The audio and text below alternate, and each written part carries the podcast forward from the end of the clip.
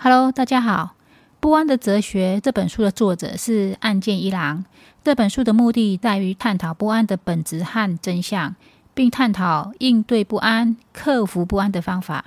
在充满不确定的现代生活中，我们寻求如何找到自我，确立我们的立足之地。人生充满着不确定性，若能预知未来，我们或许就不会陷入不安之中。然而，明天的事情谁也预测不了。尽管明天会按部就班的到来，我们却无法确定我们是否会在那里。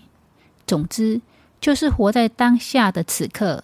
即使有重大的灾难或是事故发生，我们也无法提前一天就开始担忧。然而，人生因为充满着未知，才让我们有继续生活下去的渴望。如果工作，学习等等这些事情，结果早有定论。无论我们如何努力，结果早已确定的话，有谁还要愿意付出努力呢？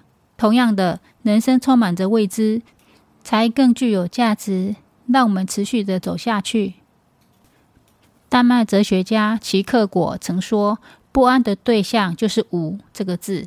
简单来说，就是明明事情没有发生，却感到不安。”这不是因为真的有什么让人担心的事情发生，而是因为什么都没有发生而产生了不安。阿德勒在面对不安时，关注的不是不安的原因，而是不安的目的。他认为，不安情绪是人们逃避人生中必须面对的工作、人际关系等等课题所产生的情感。当我们发现目前的工作不合适，或是跟同事处得不愉快的时候，常常会因为这些不愉快而想要跳槽。然而，同时也可能因为无法确保下一份工作是否更好，就开始担心起新的工作环境也可能让人心烦。这样的犹豫并不是源自于不安，而是来自于不愿意去做出选择：是继续待在现在的工作呢，还是选择跳槽？这是我们每个人在面对的人生课题。当我们面对这些课题时，可能会开始放慢脚步，甚至停下来，因为我们不想马上做出决定。或许是因为对于未知感到害怕。那如何才能解决这种犹豫不决，或是不想做出决定的不安呢？答案其实很简单，就是要果断一点。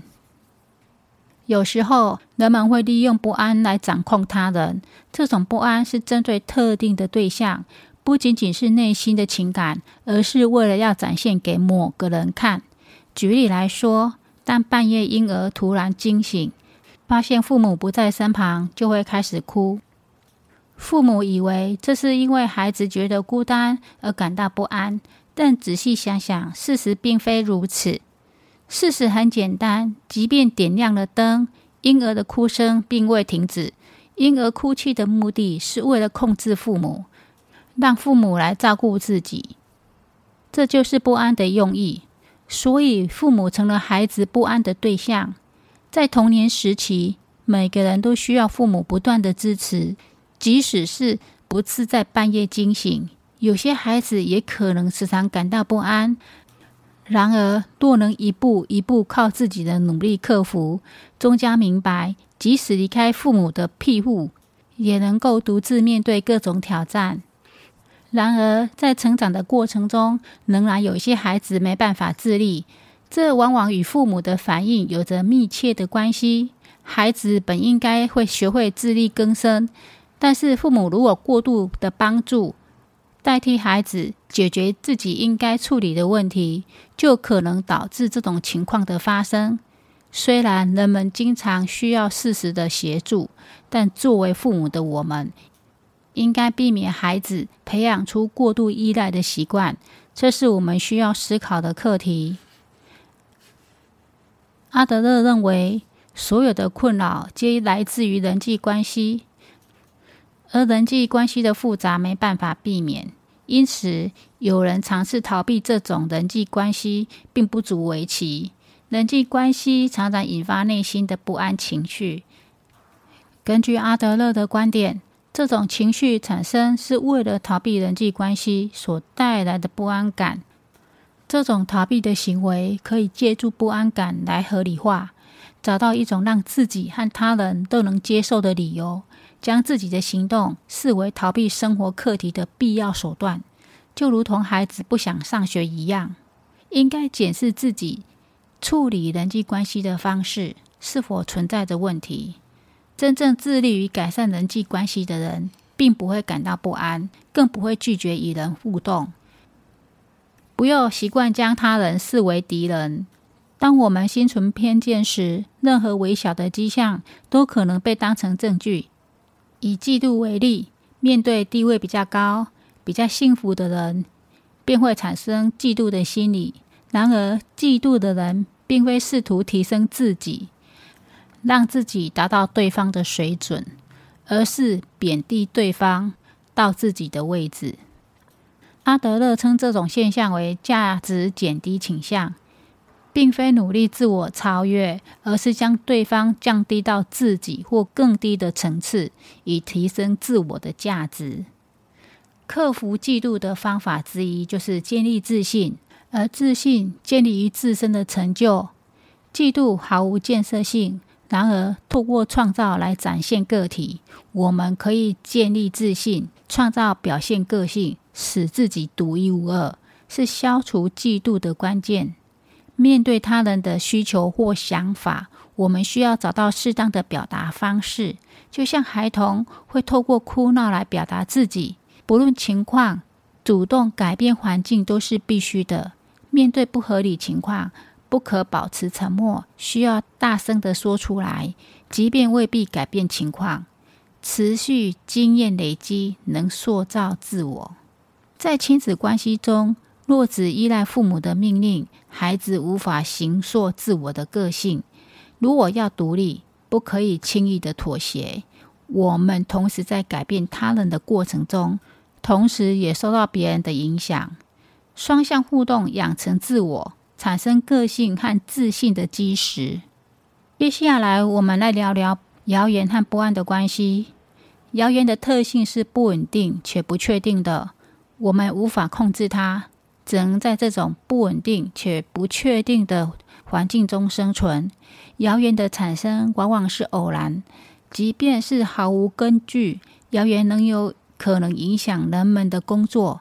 这种无法预测何时会受到谣言影响的情况，会导致人们陷入不安。谣言总是存在于我们看不见的角落，我们甚至必须察觉到它的存在。然而，它却和我们有着深刻而复杂的关联。透过看不见的线条，将我们和未知的暗处连接在一起。职场上工作的不安，不只是指的是职业工作，也包含学习。工作和学习这两种都会产生结果，同时也会受到他人的评价。因此，缺乏自信的人，往往会产生即使我再怎么努力的付出，也不会有好的结果。这种不安的情绪，实际上，无论我们如何努力，结果并不一定如所愿。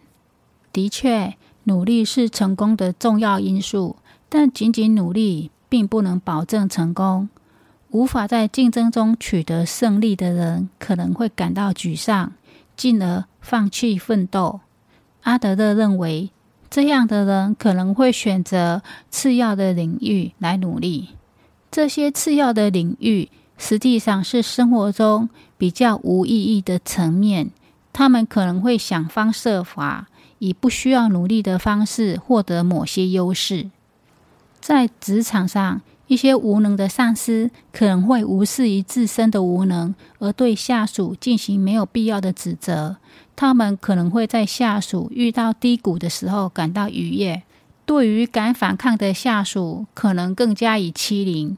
这种行为能够为他们带来虚荣感和优越感。而一些口中经常挂着不安的孩子，则可能表现出自己的脆弱来引起关注，进而控制父母。如果这样的孩子有兄弟姐妹，可能是因为在竞争中输给了他们。所以，放弃竞争，希望在较没有意义的领域获得的胜利。换言之，无论是斥责下属的上司，还是表现脆弱的孩子，都在展现一种扭曲的优越感。然而，如果我们不将生活看作是与他人的竞争，就不需要在这种竞争中战斗。作家龙应台曾这么形容竞争：我们拼命地学习如何成功，犹如冲刺百米的赛跑，但没有人教我们，当我们跌倒的时候，应该如何保有尊严。在这个竞争的社会里，只有成功者受到的重视。而失败者往往被忽视。人们认为在学习和工作中获得成果才有价值，但却很少有人告诉我们，当我们失败时应该如何处理。那么该怎么办呢？答案是从竞争中退出。不论是工作还是学习，都不必与他人做比较，因为这种比较根本毫无意义。病痛的不安，即使是年轻人，除非从出生开始就保持健康，否则每个人都曾思考过，当生病时该如何应对。另一方面，有些人即使偶尔生小病，也会感到焦虑，甚至无所适从。当身体感到疼痛不适时，有些人可能会选择假装一切正常。这样的做法，让身体的警示失去了意义。对身体的回应本应是一种责任，然而忽视它的人则显得不负责任。首先，我们应该正视身体的警示，不要掩饰，也不要自行找出自己能够接受的解释，而是真实面对生病的事实。荷兰精神病理学家范登伯格曾说。真正健康的身体很脆弱，健康的人也会意识到这一点，因此要保持着负责任的心态。然而，这种负责任并不是无所不能。首先，我们必须承认生病是不可避免的，且不知何时会降临。我们应该将疾病视为生活的一部分，即使幸运地康复了，也不代表疾病就此结束。忽略疾病可能带来的影响，实际上是在逃避。回应身体的警示，才是负责任的行动。如果身体持续的疼痛，这困难的情况确实可能影响并妨碍人生。然而，同时生病也是一个机会，让我们找到与身体和疾病和平共处的方式。许多人在生病后，才深刻的体会到健康的可贵。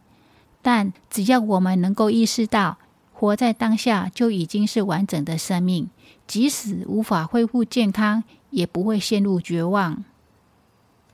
生病可能引发许多问题，例如失业、生活不便，甚至影响家庭关系。因疾病而丧失的种种，使得人们将疾病视为负面的元素。然而，疾病的状态是否总是消极的呢？这样的判断或许太过武断。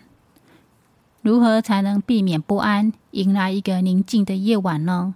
我们必须将生活视为真实的体验，并理解自己的价值，并不是建立在别人眼中的成就上。人生的每一刻都是完整的，没有必须完成的事情。人生的价值在于活着，仅仅是活着就能带来喜悦。为他人做出贡献，因此即使生病，也不应该觉得自己失去了价值。生病让我们从阴影走向光明，这是一个机会，让我们更加了解何谓真正有价值的东西。就像伯格曾说：“被拍打到无法预测的境地，虽然不知道能否获得过去的健康。”但至少我们能看见在生病之前未曾发现的事物。衰老的不安，虽然年轻人对于衰老的实际感受有限，但随着年龄的增长，人们逐渐意识到衰老的存在。即使我们自认为仍然很年轻，也难以避免牙齿脱落、视力衰退、听力下降等等现象。这些变化因人而异。有些人即使老化，却依然保持年轻的心态，因为无法实现的事情逐渐增加。然而，随着日常生活中的种种改变，对于独立自主的人而言，这些变化可能不会引发一些不适感，甚至在他们需要人照顾的时候，即便没有经济压力，也可能感到不安。我们不该只注重健康、青春和外貌，而应该思考活着如何为他人带来贡献。这是帮助我们度过老年时期危机的关键。对比于年轻时期，我们或许没有变得更优秀或更成功，但我们应该珍惜长寿所带来的知识和经验累积，整合过去的知识，运用于以往的经验，每一天都充满了思考的喜悦，将人生经验融会贯通并加以应用，是一件令人感到满足的事情。死亡的不安。罗马皇帝马可·奥吕列曾说：“死亡和出生都是宇宙的奥秘。如果我们能将死亡视为自然的一部分，就如同看待出生一样，我们或许不再对死亡感到悲伤。换言之，将死亡视为自然现象，不再带来恐惧和悲伤。我们可以这样想：死亡并非只是消失，而是踏上前往某一个地方的遥远的旅程。”虽然一开始可能会感到寂寞，但终究有一天，我们终将克服。为了摆脱不安的情绪，该如何做？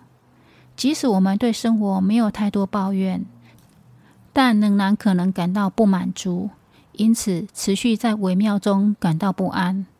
生活中充满了不确定性，我们无法预测下一刻会发生什么事情。然而，这种未知的不确定性使我们能够继续梦想，成为生命中的梦想家。如果将未知的人生视为摸黑前行，可能会让我们害怕迈出下一步。然而，事实并非如此。只要将焦点放在当下，我们就能看见不同的人生景象。过去已逝，未来无法预测。我们只能活在当下，尽管生命未来充满不可知，但借着自己的选择，我们能改变人生的模样。